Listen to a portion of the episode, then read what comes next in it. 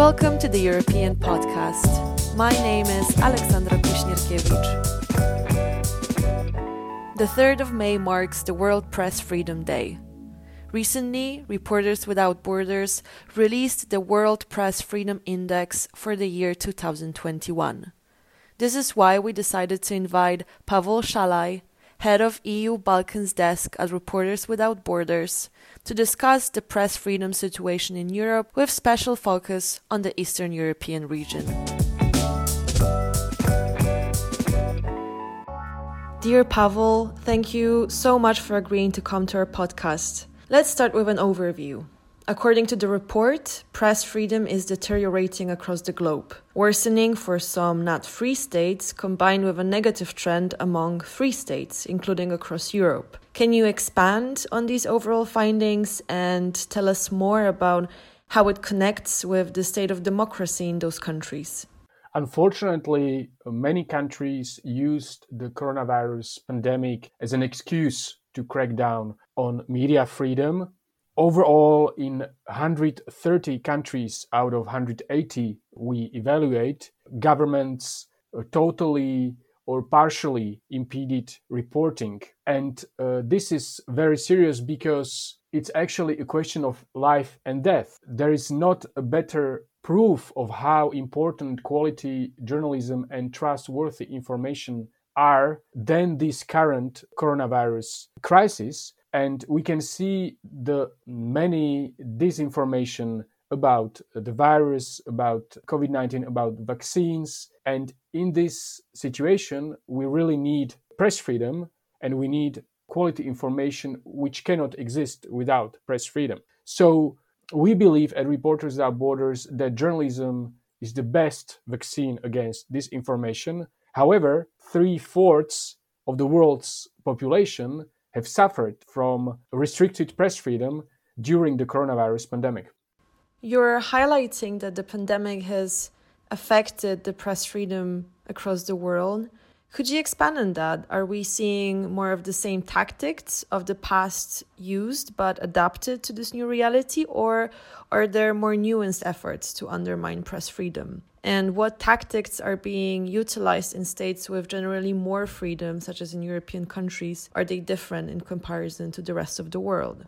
I think that the methods to reduce press freedom have been getting ever more sophisticated. In uh, in Russia, for example, the the journalists have been for a long time claiming that the numbers of deceased persons because of coronavirus were much higher than the official numbers in Moscow and uh, finally, uh, the authorities admitted that independent journalists in uh, in Russia were right. Uh, in Egypt, for example, only official information on coronavirus uh, crisis can be um, disseminated. Official information of the health authorities and no other information. And in China, there are still persons in prison who alerted about coronavirus and discussed it in some of the independent media. So the methods are getting more sophisticated and coronavirus crisis is a new excuse to reduce rule of law democracy and uh, press freedom in europe unfortunately there are states among these 130 restricting press freedom because of the coronavirus crisis. And they are especially Hungary, Poland, and Bulgaria. Hungary has become a real countermodel of press freedom in Europe, which today inspires and cooperates with other governments like the one in Poland or in Slovenia. And unfortunately, the European Union has been struggling to defend one of its fundamental values in Hungary and in other countries, uh, press freedom. So you're saying that governments are using COVID-19 pandemic as justification for cracking down on press freedoms, right? Yes, exactly. Uh, Hungary is a prime example. Today, it's very difficult for independent media to go to hospitals and talk to uh, doctors and do reports from the hospitals it's very difficult if it's not actually impossible. 30 media have recently asked the government for the permission to do this reporting in the public interest of uh, public health and the access to information about coronavirus crisis. And uh, Viktor Orban has refused, and the prime minister said that they would just be spreading fake news. And this is a very dangerous uh, accusation because actually Hungary passed last spring legislation, which is still de facto in force, criminalizing the spread of fake news. And we believe that this has had a chilling effect on journalists reporting on the COVID crisis and on their sources, like doctors and uh, nurses. Let's take a closer look at the Eastern European region. You've mentioned Hungary and how its squeeze on media freedom has become a model in many ways for the countries in the region. What concerns you most about the developments, in particular in Hungary, but also more broadly in this part of the world? In Hungary, journalists uh, usually are not physically attacked or imprisoned, and the methods of the regime of Viktor Orban are more sophisticated. They work with the effect of self censorship and legislation, special legislation is passed to impede investigative journalists, like a new legislation on drones, for example. And the most obvious cases of violation of press freedom in Hungary during this past year is the case of the website Index and uh, Klub Radio, which is an independent radio in Budapest. And on these cases, you can really see how the Hungarian regime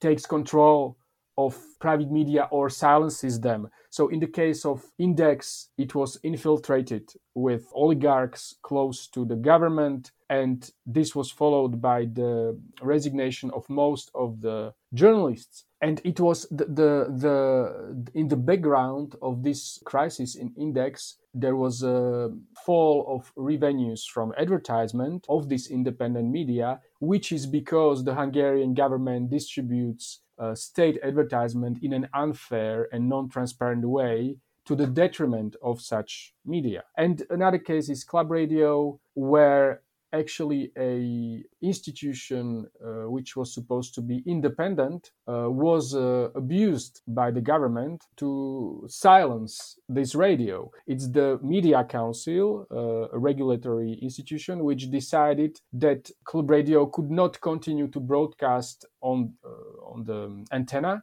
for very banal administrative pretext and this uh, decision has had, however, very uh, grave consequences for, for press freedom in Hungary and for Klub Radio. And in all these uh, instances, the European Union uh, has not been very vocal about press freedom violations and uh, has not really taken uh, steps, strong measures to defend these media so if we talk about the distribution of the advertisement by state if we talk about the independence of the regulatory institutions like the media council or if we talk about condemning politically these attacks against media freedom I'm interested in the position of Poland in the ranking.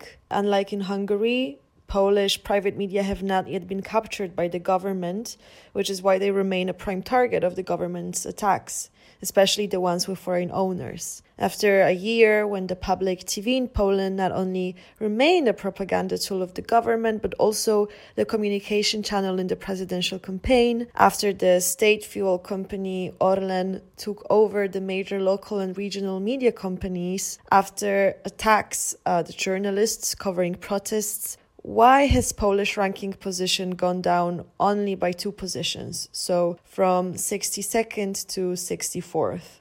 I have to say that place of Poland in the World Press Freedom Index is bad right now. It's in the deep second half of the European countries. It's it's worse than the than the position of Slovakia or uh, Czech Republic. The, the, the situation, uh, according to our index, has further worsened. The, the problems in Poland are very serious already with the public media, as, as we could see it during the presidential campaign. They, they, uh, they lack independence. We, we could also see censorship in the public radio. And the, the project of uh, repolonization of the Polish media is really something that is targeted at private media and it is really the Hungarian method. So we have criticized this plan and although uh, the government has finally not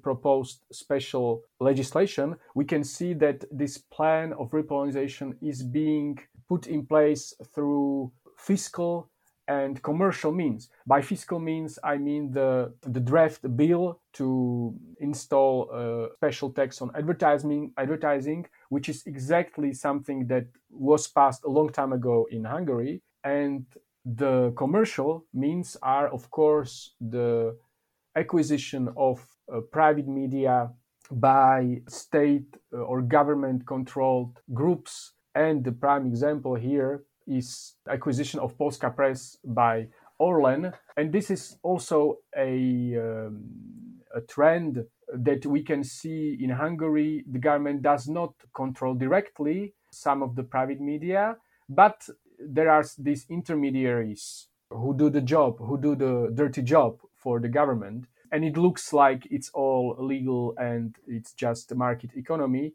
but in fact it's contrary to press freedom I mean, the, the negative trends in Poland that uh, were started some time ago have continued, and Poland's position got worse, and it's a very bad position for a EU member state. So, when it comes to situation in Poland, do you think that the protests and harsh criticism coming from the media the experts, the EU, the US will cause the government to withdraw from the plan to further weaken the media. What can we expect now, in your view? The Polish government has not stopped its war against the free media, it has just, just changed its weapons. The pressure of uh, international organizations and NGOs has been important, and we will continue to be very vocal about Poland and will continue to complain to the European institutions. But it is also important to see that the Polish media themselves were opposed to this new uh, advertisement tax, including uh, the media uh, now owned by or bought actually not owned yet but bought by orlen and this was really a sign of hope i think the polish media sent out to the world and we could see the light at the end of the tunnel when they mobilized and came out with this page uh, common page about first first page of the newspapers against uh, this uh, draft bill. Of course, there are other institutions which can uh, resist uh, the attempts of the government to reduce media freedom, like the Senate, which is not governed by uh, the majority, ruling majority, and Ombudsman Adam Bodnar, even though his position, of course, and his office is at risk. You're being quite critical of the EU not doing enough to address the situation in Hungary. Do you think that there's something more that the European institutions could be doing to help press freedom in EU member states such as Hungary or Poland? I think the EU should do everything possible to avoid that we have a new Hungary in the EU, meaning a new regime that reduces press freedom in such a, a sophisticated and extensive way. So uh, the EU first should look into state aid distributed to the detriment of independent media in Poland, in Hungary, in Bulgaria. And one of the reasons being that this state aid is actually often uh, financed by the EU funds. The European Commission should check if uh, media regulatory institutions are independent.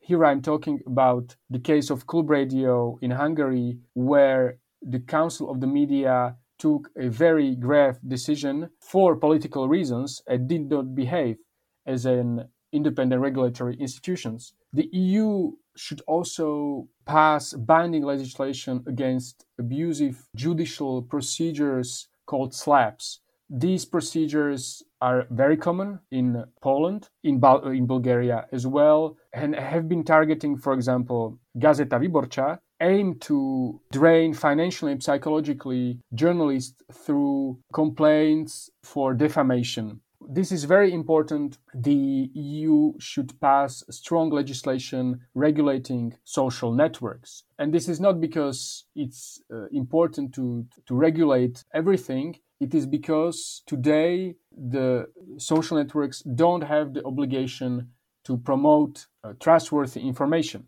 And as long as they will not have this obligation, it will be dangerous for our public debate, dangerous for our life, as this coronavirus crisis shows, and it will be dangerous for media uh, producing trustworthy and quality information because they cannot compete in such conditions with the social networks. We appreciate the proposal of the European Commission on the Digital Services Act, but it can be improved by including this legal obligation to promote trustworthy information. Moreover, if this obligation is not there and if the legislation is not strong enough, then we'll have national governments adopting national legislations. And in the case of governments uh, with authoritarian instincts, uh, there is a risk that this legislation will reduce freedom of expression on the social network.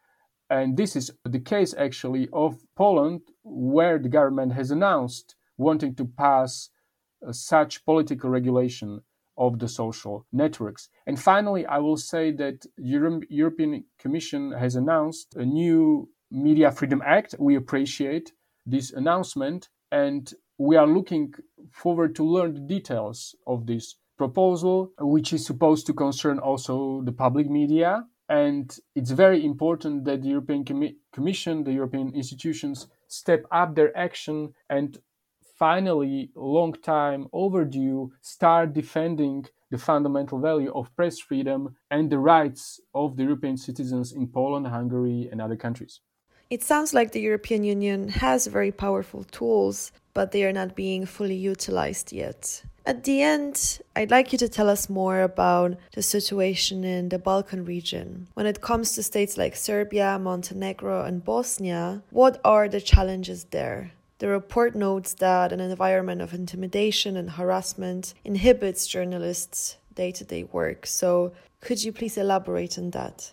Contrary to Central Europe, in the Balkan countries, the very physical existence of journalists is threatened. They are attacked physically quite often, and often the authorities fail to prosecute the perpetrators and sometimes even prosecute journalists themselves. So the problem of impunity of crimes committed against journalists is a big issue in all these three countries. In Serbia, we have two emblematic cases of one journalist murdered, another attacked. The journalist who was murdered in 1999, I mean, his case is still not closed and the perpetrators are still not definitely condemned. And in Montenegro, for example, the journalist, investigative journalist Jovo Martinovic, is prosecuted as if he was a criminal for drug trafficking, but actually, uh, we believe prosecution is political. And Montenegro, which is ranked second to the last in, in the EU Balkans zone, cannot enter the EU and prosecute this journalist, Jovo Martinovic, at the same time. And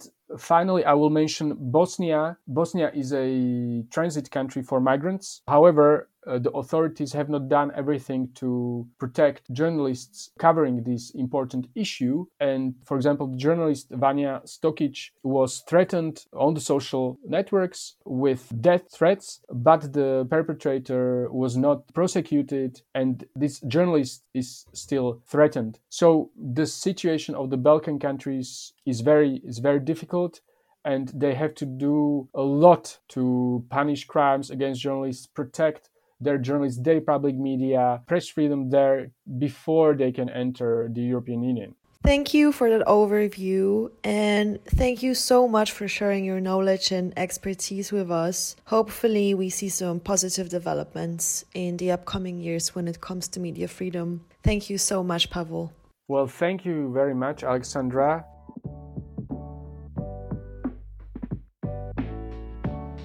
Thank you for listening. This was the European Podcast. You can access more episodes on our website, Spotify, and SoundCloud, and join our newsletter to stay up to date with new episodes.